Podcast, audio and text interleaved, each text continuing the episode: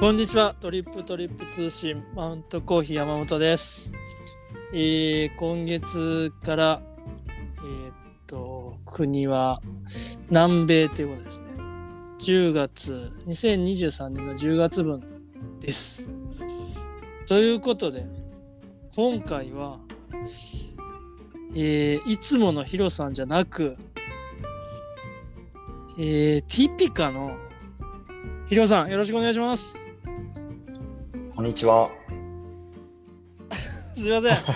いえいえよろしくお願いします。はい、よろしくお願いいたします。はい、はあのー実はですね、いつも話してくれてる人も、ヒロさんっていう人ね、今回もそうだったんですねなんです。そうなんです。そんな共通項がありまして。で、今回は、えーっと、寺崎ひろひろかずですね。ありがとうございます。寺崎弘和さん、よろしくお願いします。あの、ティピカっていう、なんて言うんですか？あのす簡単に説明してもらうと、どんな感じなんでしょう、ティピカ。はい。えっ、と、はじめまして、あの、テピカ株式会社というダイレクトトレードのはいはい。コーヒー、あのコーヒー生豆のですね、ダイレクトトレードのオンラインプラットフォームを運営している会社ではい品質管理を行っています。はい寺崎ひろかずと申します。はい。はい。ありがとうございます。あの、完璧です。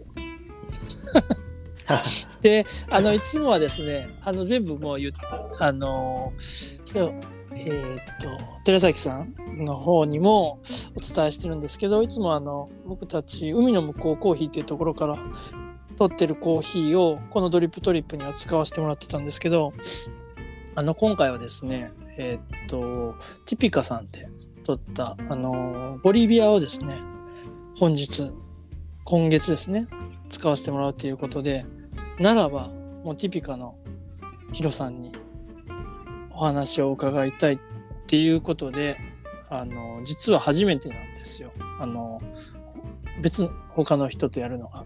ありがとうございます。はい。で、ちょっとヒロさんとはですね、前に、あのね、ティピカのエチオピアに行った時のメンバーの一人っていうこともあり、普通にあの、でヤマボン、レディオヤマボンの方で少し話聞かせていただいたので、そこであの知ってくれてる人もいるかなと思うんですが、今回は改めてあのドリップトリップ通信っていうことで、豆の紹介をですね、お願いしたいと思うので、どうぞよろしくお願いします。よろしくお願いしますお。願いします。いつも拝聴してました。ありがとうございます。何何回目ぐらいになるんですか？これで今回、なんとあの、34回です。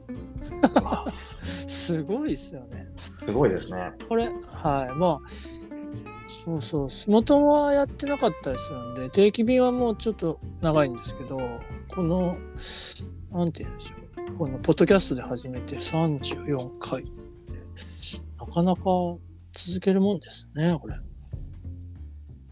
楽しいですよ。はい。なんか、あのーそうですね。どう、さす、ぼ僕らいつも大体不真面目なんで、はい。あの、ほぼ世間話から始まっていく感じなんですよ。いいですね。はい。で、ちょっと軽くたいこと聞いてみてもいいですか？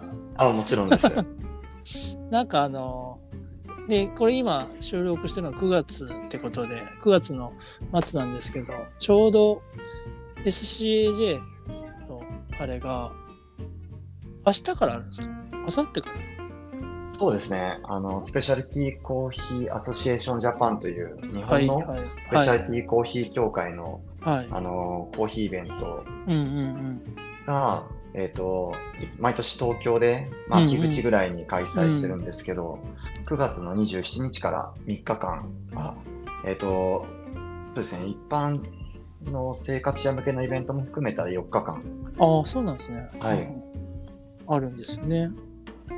いや、それがなんか、ちょうどその時期にいろんなね、生産者の人たちが日本に来られるので、それに合わせてこうイベントをされる方とかも多くって。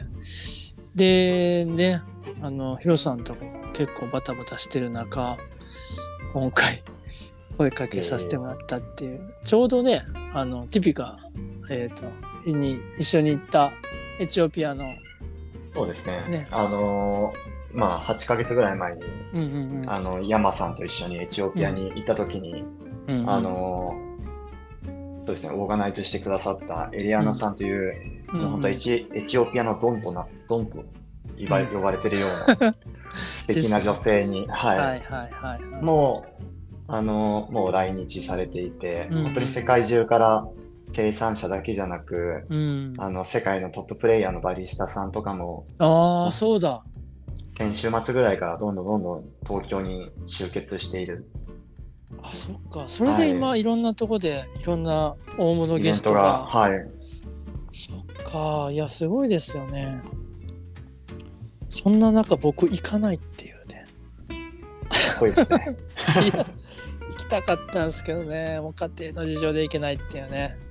広島に呼び込みましょう、呼び込みましょう。そうですね。広島でね。いや広島でなんかイベントしてなかったな確かに。そういうのもあるか。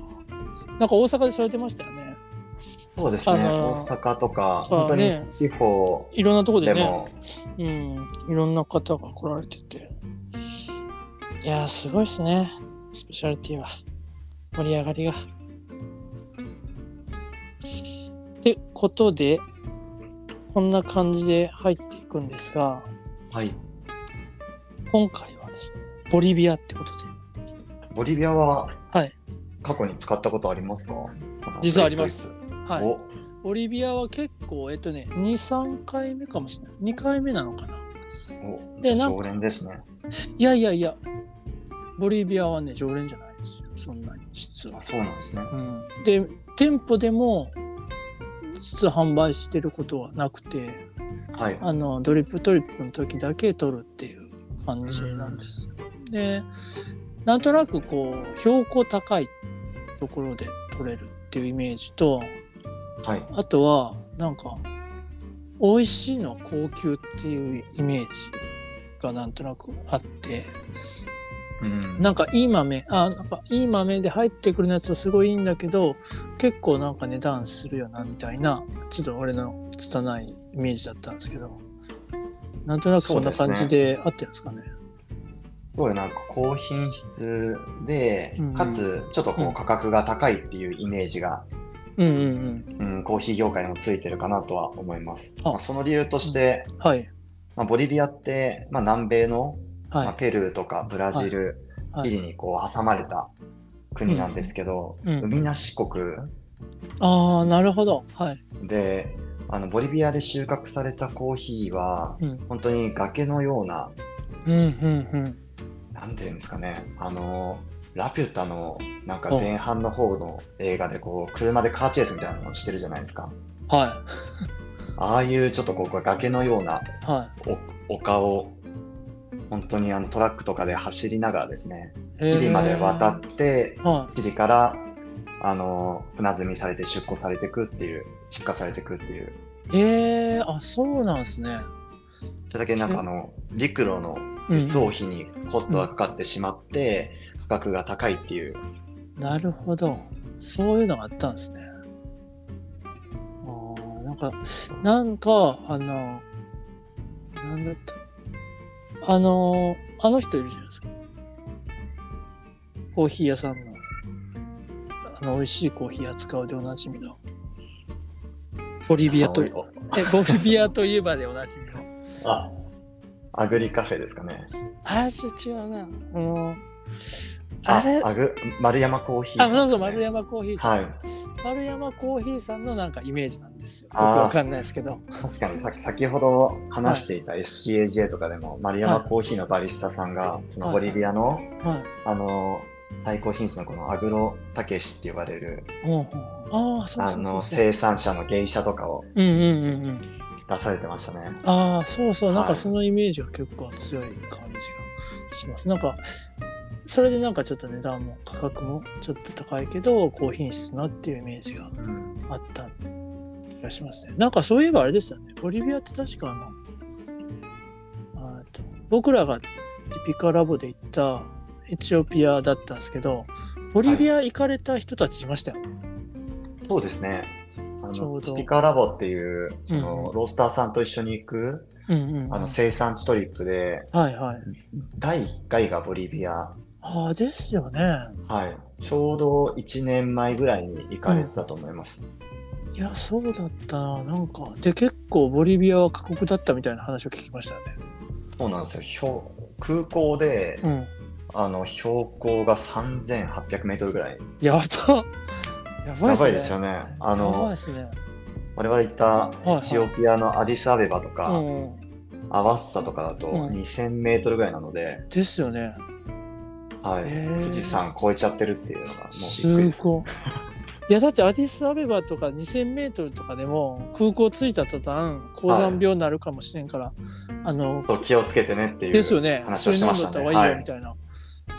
い、やもうそれ以上なんや。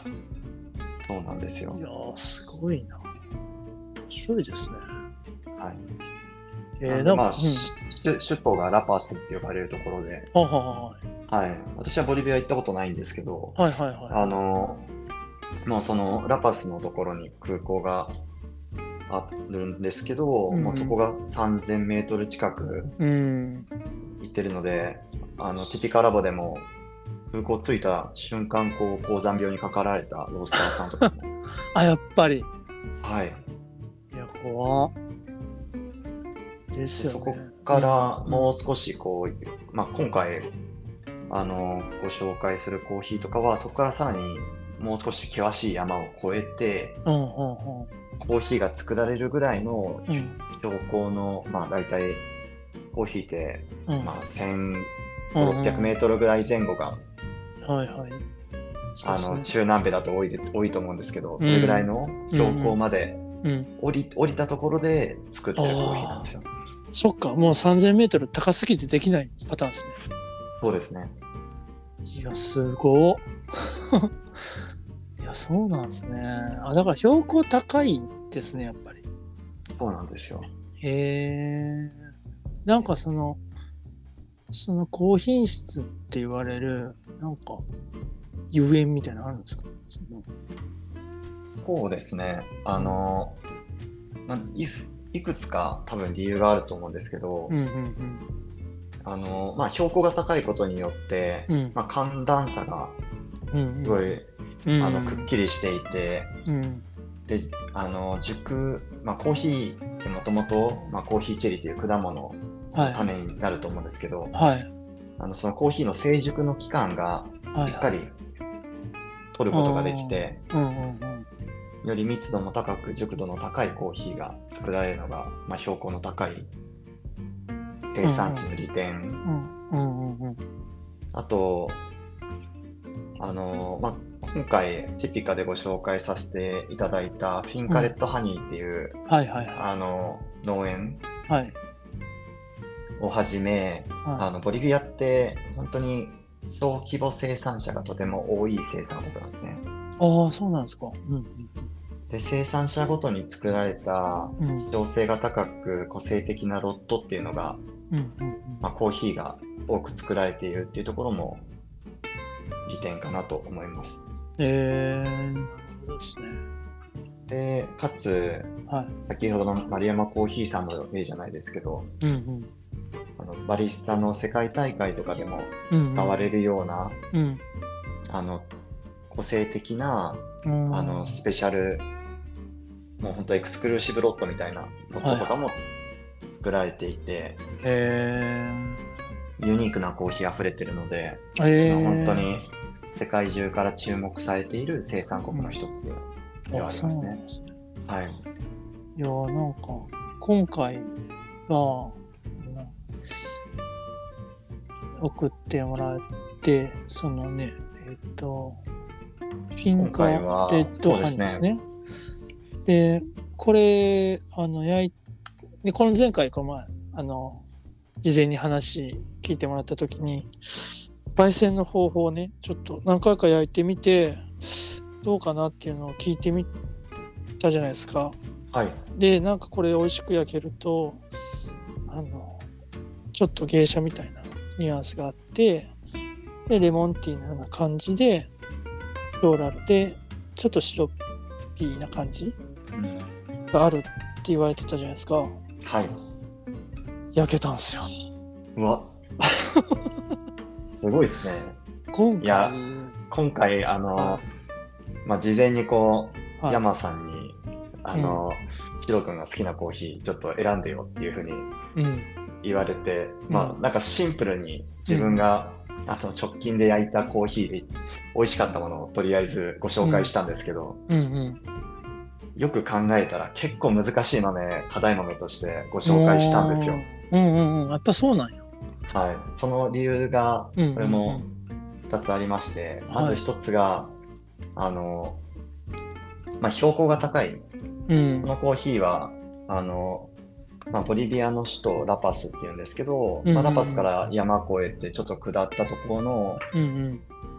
えっ、と、タイピブラヤっていうところのベロオリエンテっていう地区にあるはい。フィンカレットハニーっていうコルドバ産のコーヒーなんですけど、標高がまあ1600メートルぐらいうんで、結構密度の高いコーヒーなんですね。で、密度が高いと、あの豆硬いので結構熱をしっかりこう焙煎で入れていくのって結構難しい。はいはいはい。で、かつ品種が、まあ2つ目が品種が Java って呼ばれる、うんうんあの品種で、まあ、品種の話もちょっと後で触れられたらいいなと思うんですけど、うんうん。この Java っていう品種が豆のサイズが結構大きいんですよ。はいはいはい。結構大大粒だと思うんですよね。ですです。うん。はい。で、豆が大きいとその分、豆に必要なうん。あの熱っていうのもよりうん。かかけていかなきゃいけないので、うんうん。かなりこう、その標高、密度の高さと豆の大きさ、両方合わせても、結構テクニカルな焙煎で、そう、ドキドキしてたんですよ。いやーそうなんですね だから僕らがあのっていうのもねあの何回かあ僕ら大体深入りにすることが多くってコーヒー自分たちのコーヒーは深入りがまあ僕も好きなので深く焼くことがあるんですけどまたそれとはちょっと違う今回あのちょっとせっかくなんで浅入り最近ちょっと浅いとかもやってるんですけど浅く焼いてみようっていうので焼いてるとやっぱりそのなかなか今までと勝手が違うところがたくさんありましてで最初にこう何回か焼いた時にちょっとピンとこないなっていうので一回ヒロさんに連絡してこうこんこんな感じなんですけどどっかこう変えるところとかこうした方がいいとかありますかねってまあ電話でねこう、はいね聞いた時になんかようわからんけど超的確なアドバイスもあったじゃないですか。ここでここで火をつけて みたいな。ここで上げてこっからここまででこれぐらい行きましょうみたいな感じの。でここは開けて火強めてみたいマジ。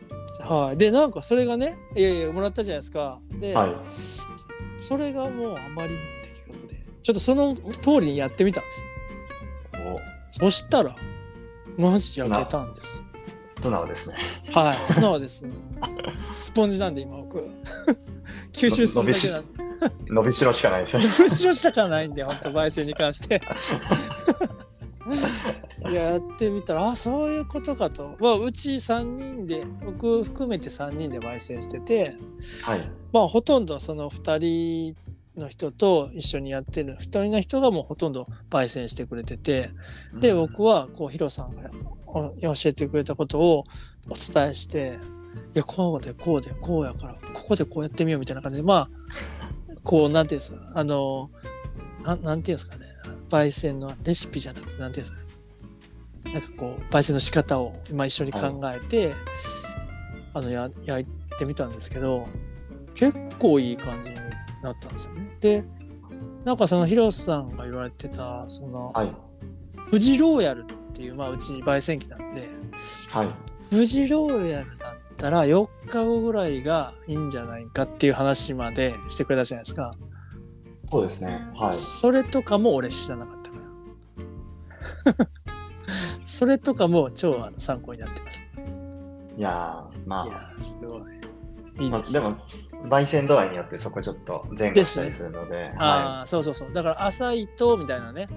い。はい。っていうのからなんか全部こう結構ほんま言われた通りにまあちょっとこうじゃあこれに当てはめたらこうかなみたいなので、まあ、最初1キロで焼いてみたんですよ。なるほど。で1キロで焼いたらあのまあまあうまくいって結構パーンってきたんですよ。本当にこう繊細なレモンティーみたいな感じで。うーん、いいですね。そうそう華やかだしうわこれはなかなかと思ってででもあの僕たちこう2キロで焼いていきたいんではい。それをそのまま2キロにしてみようっていうので2キロにしてみたんですよはい。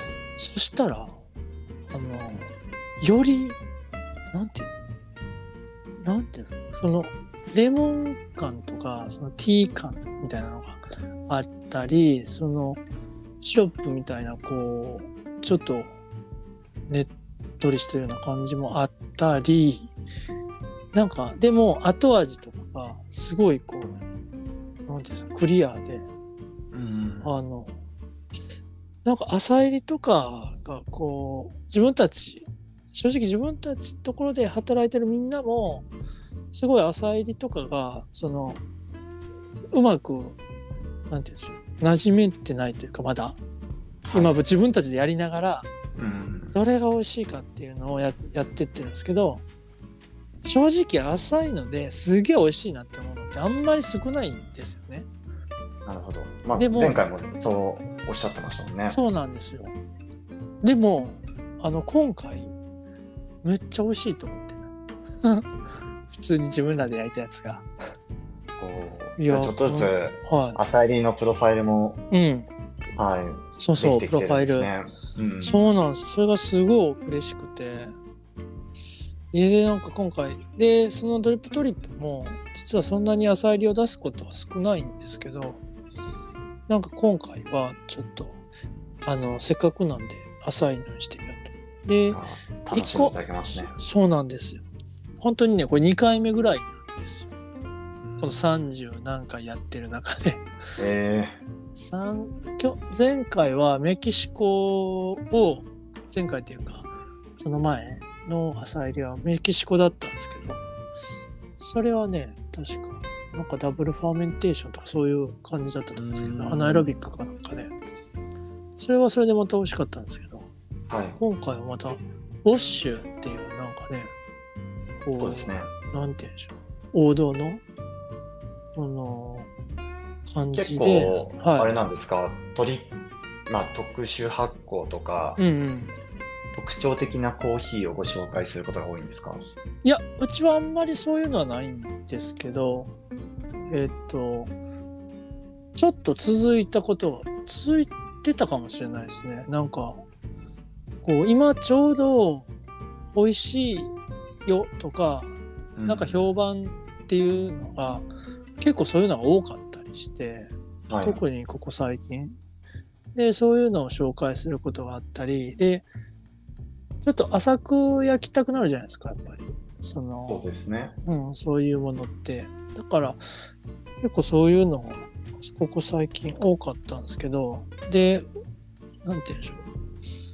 ウォッシュとかは、どっちかっていうと深く焼くというか、焼きやすいし、うんみたいなのがあったんですけど、ウォッシュの朝入りっていうのは結構新鮮というか、うん美味しいな。改めて美味しいなとなるほど。思ったんで、ちょっと嬉しいんです。あよかったです。なんか、うん前回こう、あの、最初にファーストバッチで焼いた味の感想を聞いたときに、うん、あの、アーモンドとか、ナッツだけのこうん。う、印象、まあ、テイストコメントだったので、はい。あのちょっとこう、焙煎で多分熱が足りてないんじゃないかなって思ったんですよね。そうですよね。うんうん。はい。なんでまあちょっとアドバイスをさせていただいたんですけど、うんやっぱ普段からこう、焙煎機慣れてすごいよく使われてるので、すぐ、うんあの、それを再現できたんだと思いますよ。ありがとうございます。ありがとうございます。でしょうね。みんながね、あのみんながすごい焼いてくれてるんで。でなんかそうなんでやって的確なねなんて言うんでしょう。だからすごい分かりやすかったです。なんかねあ香りを出すためには、まあ、この最初に火を入れた方がいいんじゃないかとかあの最後の方ももっと火を下げていった方がいいんじゃないかとかっていうのがやっぱりねそうそうだからヒロさんってまあ皆さんご存知ないかもしれないですけど前職あ前職のこと言っていいんですか？あ、大丈夫ですよ。前職がスターバックスとかで聞いたことありますか？スターバックス皆さん。なんかスターバックスっていうとこでしかもロースロースト？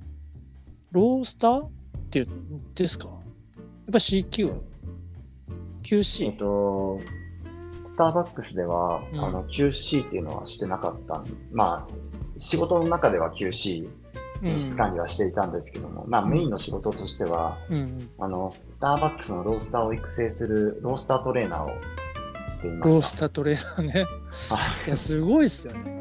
え、それって、だからその世界中のってことですよね？そうですね。世界中の、日まあ、本日本には、日本には限らずではありますね。ですよね。で、そこでいろんな焙煎機も使用してたってことですよね。だから。そうですね。まあ、もともとそのアメリカのロースティングプラントとかでも研修や、あの仕事もさせていただいていて、うんうんあの本当に1回でこう400キロとか焼けるような大型の焙煎機を、うん。やばいっすね。はい、いろんなタイプの焙煎機いじいじり倒してきて、うん。で中目黒に大きい焙煎工場を、うんうんまあ、うん。もうかれこれ6年ぐらい前に作ったんですけど、その6年前に立ち上げとしてうん入ってました。いや、すごいっすね。それもう伝説じゃないですか。やばいっすね、過去が。まあ、でも、うん。そうですね。うん。いや、すごい。皆さん知らないかもしれないですけど、スターバックスの豆を焼いていました。いや、すごい。はい。めっちゃおもろいっすね。いや、俺もスターバックスで働いてましたもんね。って話しましたよね。あ、そうですね。結構多いですよね。今、コーヒー屋やってて、スターバックス出身の人って。そうですね。日本でも、まあ、世界中でも、うん。あ、そうか、世界中でもそうか。入り口がスタバっていうのはあるん多いですね。ですね。いやー、すごいですもんね。なんかそのモチベーションの上げられ方とか。でも、そうですよね。なんか、働いているそのパートナーさんたちのこう、うん。まあ、仕事へ、仕事へもそうですし、なんかプライベートとのこうバランスの取り方とか。すごいなって思いますね。あ確かにね。まあ、あとは、こう、辞めた後も、うん。あのーまあ、元こうスターバックス同士のこうつながりとか、ああ、へえ。なんかそういうのでこうコミュニティをなんかうん育む機会、まあ、それこそ山さんとか、まあ、あー一緒にエチオピア行ったメンバーの中にうんも他にも2名ほど元スターバックスのパートナーがいたりしたので、ああ、そうですよね。なんかそういうのも楽しかったですね。ねえ。なんかこう、やっぱり、すぐなんかね、共通の話題みたいなのも出てくるし、まあ、ただ一緒に行った、その元パートナーがもう一人、あの、須永さんっていう。そのいやその須永さんも、かなりレジェンド級で、全然共通点あんまないっていう。えあ誰自分、はい自分あの共通点あったんですよ。いや、そうよね。何だったっけ？自分もあの、はいそうです、須永さんは、あのスターバックスの日本一はいはいはいはい。を捉えたマンリーコーヒーのオーナーさんなんですけど、福岡のね。はい。はい、第第2代コーヒーアンバサダーでほうほうほうほう。そう私が第12代コーヒーアンバサダーですよ。やばいっすね。そのその共通点やばいっす。大大大先輩と一緒にエいチオピアに行けたってい。そううか。そうか、須永さんの方が先輩なんですね、やっぱり。俺だから、ひょっとしたらその辺の須永さんが撮った時とかの、あの、東京ドームじゃない、東京の、予選とか出られてましたよね。いや、予選とかも出てないですよ、なんなら。予選も出てないけど、なんか広島から招待というか、その、連れてってた連れてってやるわみたいな感じでえあのね東京タワーの麓であった。ー、あそうですね。やってました。ですよね最初の方ね。はい。あの時見に行った記憶あります？なんかパートナー何人かで。期待されてたんですかね？連れてってもらって。期待されてましたね。いやもう全く期待に応えれずですよ。そう。あそういえばなんか一緒に行った女性の人は後々店長とかされてましたねそうか。山さんのス共タバの通点レジェンドに。そうですね。近かね。近づいた。そうですね。いやーやめんかったらなーとか言って。いやーすごいわ。えもう一人誰でした？あとは、熊本のグラックコーヒーのミキさんですね。あそっか。ミッキーもスタバでしたっけ？そうなんですよ。あそうだ。ミッキーもね、この前あの、普通に、レディオヤマボンの方で話聞いてるんで、あそそっちもちょっと聞き直してもらえたら嬉しいですね。あ、楽しみですね。ねえ、あ、なんか、いいですね。なんか共通点ありそうですね。4人。なるほど。いやー、そうなんですよね。本当に。面白いですよ。そうそう、それでね、なんかいろいろこう、まあ多分教えるのもね、そういう仕事としてやられてたんだと思うんですけど、すごい、こう、わかりやすく、なんか、なんて言うんでしょう。こう、生豆の、僕たちって、その、正直そこまでこう、焙煎に対して、こう、なんかシビアに考えてないかったりするんですけど、こう、いやいや。そういうところをきちんとこう教えてもらえるっていうのはなかなかすごく嬉しいですよね。やってて。まあ皆さん。生豆されてる人ってそこまで結構ちゃんと言ってくれるんですけど、でもなんかその、寺崎さん、寺崎宏さんもすごくわかりやすく説明してくれて、しかもなんかこう、うまく引き出した機会、まあ自分ではしてるんで、それをなんか、うん、皆さんに飲んでもらえるっていうのは、すごい嬉しいです。なんか、そうですね。うん、なんか、まあ自分の場合だと、うん。あの、まあ、生産地のことは、うんうん。まあ、実際に、うん。まあ、生産地も何か所か行ったことはあるので、うんうんそういった行ったことがある地域のについては詳しくはご紹介できるんですけど、うんうん。まあ、どちらかというと、うんあのティピカをはじめうん。あの、まあ、様々なコーヒーを過去に焼いてきた経験があるので、うんうん焙煎とかうん。うん味作りの方のうちょっんとこう、バックアップみたいなの方がうんご紹介がしやすいですね。ああなるほどね、うん、あ面白いですね。確かにそういうタイプじゃないけどそういう経験がこう生かしたなんかあるんですねやっぱり。人によってあると思いますよ。うーん。いやいい今回、うん、Java っていう品種でしたけど、はいはいは Java って過去にはご紹介とかしたことあります？いいやなんか一回あったような気がする。それこそ前回のボリビアも Java だったのかなっていう。ああ。でもボリビア、うん。Java 多いらしいんですよ。ああやっぱそうなんですね。はい。なんかそれにうんうん。なんかティピカで現地うんはいはいはいで暮らしながら、あのティピカの、まあ、せティピカに生産者さんをご紹介してくれるパートナーがいるんですけど、はいはいはいはいまあ、その方にちょっと、なんで Java、Java ってもともと Java 島のコーヒーなので、こう Java って名前がついてるんですよ。はいはいはいはいはいそうで、まあ、ニカラグアとかだとうん。Java ニカっていう品種で結構有名なものがあったりするんですけど、うんうんうん。確かに。そうなんでボリビア Java 作られてるんですか？っていう話を聞いたら、はいはい。今すごいこう芸者流行ってる。はいはいはい。なんか芸者とともに、うん。あの比較的最近、ここ、まあ、10年ぐらいでこううん入ってきたうん品種らしく、へえー、そうなんや。そう本当になんか生産者さんのブームで入ってきたっていうのがきっかけらしい。えー、あ、そうなんすか。うん、で、もともとずっとある豆じゃないんですね。そうなんですよ。えー、面白い。なんかまあ、もともともとあるのだとカツアイとかですね。系が多いイメージですね、ボリビアは。ああ、やっぱりそうなんですね。カツアイって、あれですか？ハイブリッド系ですか？カトゥーラカトゥーラとか、ねはい、えー、ほんまや。それからまあ Java か。芸者もちょいちょいね、聞きますね。で、この Java の品種が、うんうん。まあ、ゲにちょっと似ていて、フローラルな華やかな香りとか、うんうんうん。あと少しこう、レモンっぽい爽やかなうんうん。フレーバーや酸味を感じるコーヒうんうん。ーで、ちょっとこう、ピーチのシロップのようなああ、はいはいはい。甘さがあるコーヒーなので、うん。そういうのでこう、入ってきた、まあ、芸者とともにですね。ああ、やっぱり、やっぱりそういう豆っていうのが今、その、なんていう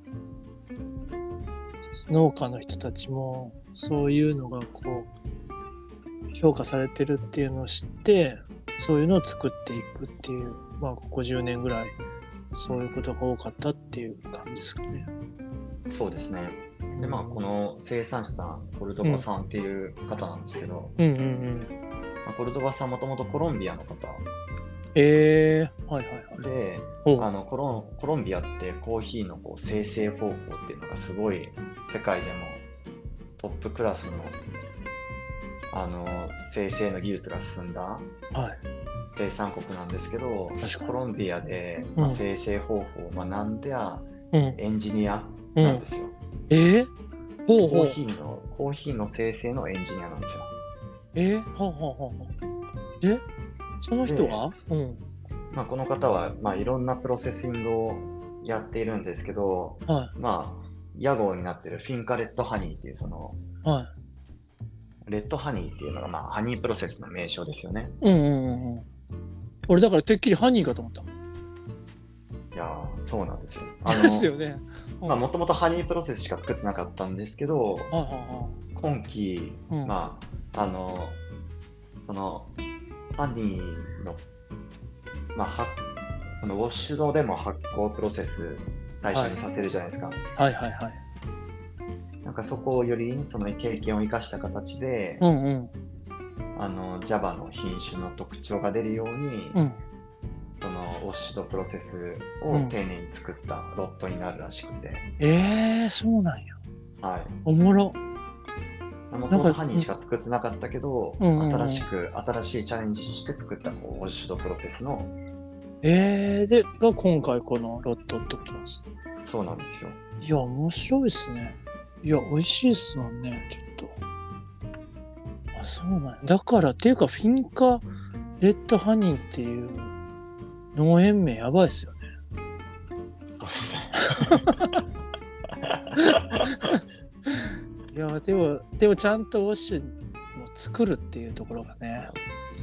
相当コーヒー大好きですよね。ですよね。いや、相当好きだと。好きでないとこれつけれないと思いますよ。やばい。え、でもこの人だから、コロンビア人ってことですかそうらしいですよ。はい。えー、なんだ。そっかそっか。ボリビア南米だからコロンビア近いっちゃ近いのか。そうですね。ちょっともうちょい南なんですかね。うん。うん。えー、そうなんですね。いや、おもろいな。えー、その、コルドバさんね。コルドバさん。えー、そうなんや。やっぱりなんか、ちょっとそういう農家の人の話聞くとちょっとドキドキしますね。なんかこ面白いですね。なんかすごいちっちゃい農園で3ヘクタールぐらいのとても小さなえー、そうなんや。農園でか家族であ、そうですか。運営してますね、コルドバさんが。えー、すごいな。だからピックとかももう自分たちでやるってことですよね。そうですね。3ヘクタールだったら。えー、コロンビアでそんなエンジニアっぽいのやってたのに、あえて、あ自分とコーヒーの生成のエンジニアですね。ですよね。どどっちかっていうと、農家で自分たちで作るというよりは、どなんでハニープロセスとかなんかいろんな生成方法うんうんうんを生産者に教えていたっってことですよね。なんかこうそれを研究してこういうふうにしたらうまくできるよとか、まあ、そういうのがあってこれをこうしたらいいんじゃないって言って生産者にこう教える立場だった人が実際自分でやってみたみたいな感じでしたね。でさらに今だとまあボリビアではあのボリビアのそのあの、まあ、彼が暮らしているうんうん。あの生産地域のうん。生産者さんに、うん。その processing honey process とかのやり方を教えてえー、広げてんのよ。そうなんですよ。えー、すえす地域となんていうとこでしたっけ？えっ、とカラナビのすぐ近くになりますね。カーナビ？カラナビ？カーナビ？カーナビかと。思ってカーナビの近く。ね。はい。へえタイピプラヤってタイピプラヤっていうところですタイティ？タイピプラヤ。タイピプラヤ。えー。ち、ょちょっと南側。えー、ボリビアってもうずっと作ってるんですかね？コーヒーって。結構古くからやってるんでしたっけ？そうですねねえ。なんか、こう日本ではあんまり、こう、どっちか、あんまり聞いてなかったイメージなんですけど、なんかこう、割とね、前からやってるイメージですよね。なんかボリビア的ってウユニ塩湖とかそういうあイメージそうそうそうそないですもんね。う。ない。標高高いとかね。そうでまあコーヒーはもともと確かスペインからあ、え。の植民地時代にうんうん。持ち込まれたので、あ大体ー1800年代ぐらいじゃないですかね。あー、それぐらいか。へえ。まあじゃあ、大体他の中南南米とかと同じぐらいに作り始めてるって感じですかね。そうですね。まあだから海がないからそんなにねってことですよね。あんま発展するあれがなかったというぱり海が近い方が輸出に向いてるんで、どんどん作ってたみたいな感じですかね。そうですね。いやー、面白いなあ、すいません。ちょっともう結構長く話しちゃいました。はい。いや、すいません。ありがとうございます。え、こんな感じですか？俺大体聞いたこと聞きたいこぜひぜひ。いやーあの焙煎と。うん。あのうん工夫されて、うんなんかちょうど、うんあのアーモアーモンドナッツっぽいねっていう話をしたときに、はいはいはい。あのこのコーヒー、フローラルでちょっとこうレモネードっぽいうんうんうん味わい出たりするんですよねって言ってたら、本当にそれをうん。体現されてたので、うん。なんかこれを飲んでみたいですね。ああ、送りますよ、これ。ぜひ。もちろん送ります。なんなら送って飲んでもらって取ろうかと思ったんですけど、全然できなかったですね。これ、でもね、あの、皆さんもちょっと確認して、はあそうそう、それと、そのね、大事なところを忘れてたんですけど、まあまあ、前回の時も言ったんですけど、あの、僕たちが結構朝入りをあまりしない理由の一つとしてですね、はい。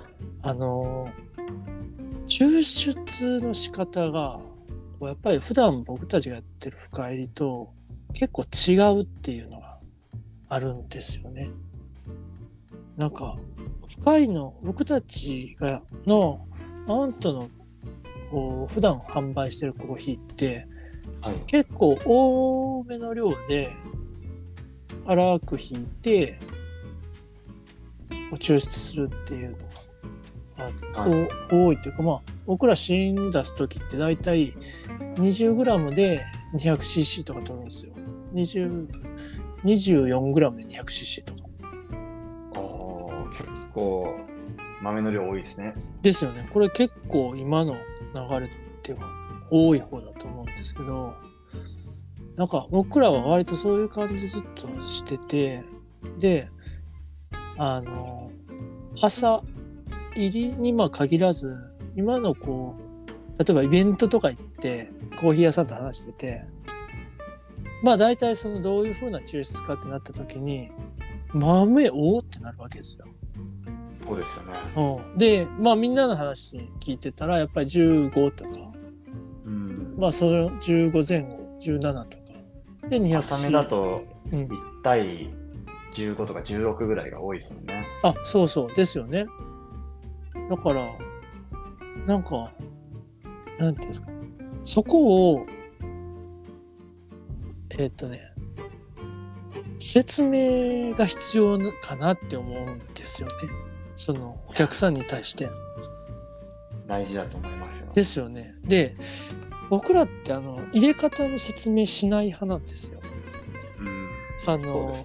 はい、基本的に、まあ、どういうふうにいつものように入れてもらってあとはこうなんでしょう自分の好きな感じで薄めてもらってもいいし次の時に濃く出してもらってもいいし、みたいな感じでやって一応こうまあ 20g で、まあ、200cc とかかなみたいな感じでうん説明するんですよね。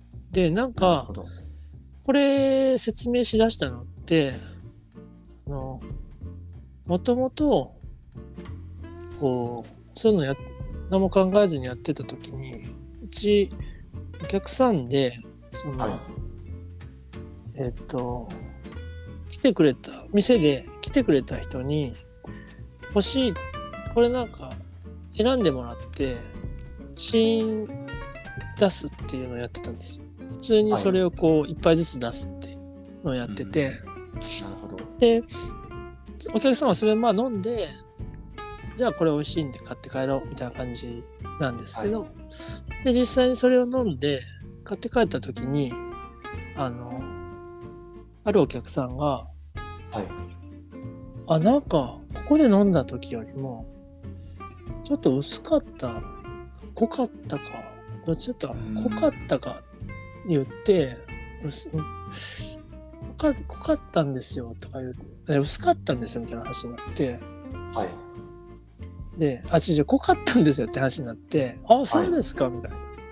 であのどんぐらいで入れてるんですかってなってあ、はいうちね 20g で 200cc とかなんですよって言ってはい。で、ああ、なるほどっつって。じゃあちょっと今度それでやってみますみたいな感じで。うんで、帰ってお客さん。で、はい。もう一回やって、家でやってみて、次来た時に、なんかやっぱりちょっと濃かったんですよね。とかなって、いや、えー？20g で200で、多分家庭用であ普段のグラインドのこうメッシュでやったら絶対濃いですね。あ、あですよね。濃いですよね。はい。で、ですよね、とか言って、あ、ですかって言って、で、もう一回、いや、濃かったんで、もう一回 20g 測って入れたんですよって言ったんですよ。はい。でもそれ言われた時に、え？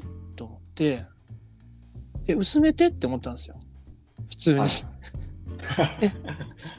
20g 濃かったら薄めたらいいのにって俺は思ったんですけど、お客さんは20って言われたらもう20が正解だっていうふうに思ってしまうのでなるほど。動かせんくなってしまうんだなと思ってはい。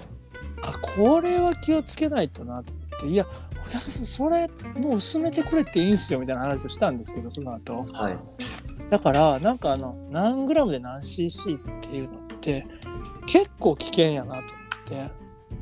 そうですね。うん、だからなんかそのそれ以来聞かれた時はあの今の話全部してるんですよ。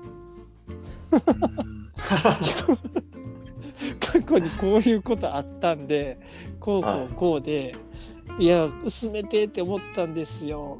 っていう話してでもまあうち大体 20g でこれぐらいですけどね。だからあの好みでおすすめてもらっていいんですよみたいな話をしてやってるんですけど。はい。それぐらいあんまりこうなんて言うんでしょう。こう決めるのって難しいなって思ってて、ね、入れ方によっても微妙に変わってきたりするしその好みによっても違うかなと思うんででもなんか朝入りってね結構それ決まってる時が多いじゃないですか。なんていうんですか実際にやっぱり今回はちなみに 15g で 200cc で抽出してみたんですよ。はい。それがまあちょうどいいなって僕は思ってるんですけど、うーん。まあやっぱり普通に濃くなりすぎるし、20とかだったら。15で13ぐらいですね。ですよね。これでも、え、油温とかどれぐらいなんですか？いや、もうメッ測ってないですよ。シュは、メッシュは多分ちょっと気持ち粗めにしてるのかなと思う。あ、そうです、そうです。粗めにしてて。油温は、沸騰したやつを1個、えっ、と、ドリップポットに入れて、移してやるんで、まあ、まあ90ちょいぐらいかな93そうん、かなっていう感じでやってて、まあ、ちょうどいいぐらいかなっていう感じですかね。うん大体どうですか？ヒロさんとか大体抽出、これだってどんぐらいでやるとかあります？うーんそうですね。まあ、抽出は本当になんか、どういう、なんていうんですかね、液体、まあ、中性器、うんうんがうん。飲んで心地よく感じるかによって、はいはいはい。レシピは多分組み立てた方がいいのかなとは思うんですけど、うんうんまあなんかその、マウントコーヒーのその山さんのコンセプト的には、うん。うんうん。まあ、しっかりこう豆の量を多く贅沢にちょっとこうリッチな配合にして、うん。フレーバーや美味しさを、まあ、みお湯の量を少なくする分み短い抽出時間で、ああ、そうそう。はい、抽出、まあ、贅沢にこう抽出するような、うん。えー感じですかね。はい。なんんで、こ同じようなコンセプトでいいんじゃないかなとは思うんですけどね。あーなるほどの深入りと浅入り、特にこう、配合は変えず、えー、嘘いけるかな、はい。それで。で、好みのうんうん。の濃度に、うんうんうんうん。その、なるほど。希釈というかバイパスして、ちょっとまあ、味を整えてはいはいはいはい。楽しんでいただくのがいいんじゃないかなとは思うんですけどね。っていうことですね。まあ、難しいところってないじゃないですか。うんうんうん。うん。確かに。はい。だからその濃さ、味整えるそのバイパスってなんですか？あの、お湯を差すことですね。え、その直でってこと？ああ、そうですね。ああ、か加水することで、はい。ああ、加水することですよね。そういうのでね、やってもらったらいいですよね。ですよね。はい。ああ、そういうこと。あが一番いいんじゃないかなとは思うんですよね。あ、いや、ありがとうございます。なんかこの前の、なんか熊本のコーヒー屋さんと一緒にやった時は、はい。熊本その人は、えっと、15g で250とかだったかな？を抽出みたいな感じで、うん。やっぱり結構こう抽出の仕方でも変わってきたりするなとか思ったりして、はいまあ道具でも変わりますもんね。なんか道具とか、お湯の量が増えれば増えるほど、うんうん。その、最終的なそのコーヒーのん抽出液をこう、作っていく過程が増えるので、はいはいはい。なんかそれはこう、テクニテクニカルな抽出だなって個人的には思っていて、ああ、なるほど。ならこう、湯量少なく、うん、まあエスプレッソみたいな感じですね。うんうんうんうん。エスプレッソみたいに、あの、ベースのコーヒーを作って、うんうんそこにそれを少し希釈して自分たちが美味しく感じるようなコーヒーのコーヒーに仕上げていくっていう。ああ。あ、なんかそれ普通にそういうテクニックあるんですね。あるんですよ。いや、もうめっちゃ、なんも知らんわ、俺。まあ、でも勉強になるわ。はいはええエアロプレスとかそういう風にしたりすること多いですよね。い。あ、なるほど。確かに。だってあれ、結構しっかりしてるもんね。ああ、そっか。いやー、勉強になりますよ。いいですね。なんでなんかせっかく、うんうん。そのリッチな配合のレシピを作られてるので、なんかそれを軸にした、なるほどね。いつもぐらいにコー、ヒーでも。うんそっか、いつもみたいにやってもらって、おただい、いつもみたいにやると、多分酸が結構強くなるのかなっていう印象なりますね。。なるなる。はだから、でそれをバイパスしたと思うんですか？い。それを、まあ、加水して、はい。整えていくといいのかなとは。それでもいいよね。だから、そのうんいつもみたいにやって、そのままだったらちょっと酸が強くなりすぎちゃうんで、ちょっと水、おお湯を入れて、薄めてあげるっていう感じや感じってことですか？そうですね。ああ確かに。まあ、いつもは多分その酸の代わりに、うん。あの苦味とかがちょっと出てるのかなって、ローストの？うんうん多分そうだと思います。はい。で俺が多分結構ローストの時間が長いんですよ。帰りとかだと。まあ10、はい。15前後とか。はい。15分前後とかなんでらまたそれでも変わってくるのかなと思うんですけど。抽出が。そうですね。うん。なんかそそんな感じなんですけど。まあちょっとこれ。回はぜひ、あの、次回話しましょう。ぜひ。それだけで多分1時間やっちゃいますね。以上いけそうなので。はい。すいません。はい今もちょっと止まらなくなりそうだったんで。はい。今回はもうこの辺でやばい1時間ぐらい喋っちゃいましたいやすいません。はいあのありがとうございましたまたあの今度ぜひあの出てくださいはい。ぜひまたはいお邪魔させていただきます。はいよろしくお願いします今回ありがとうございましたありがとうございました。はい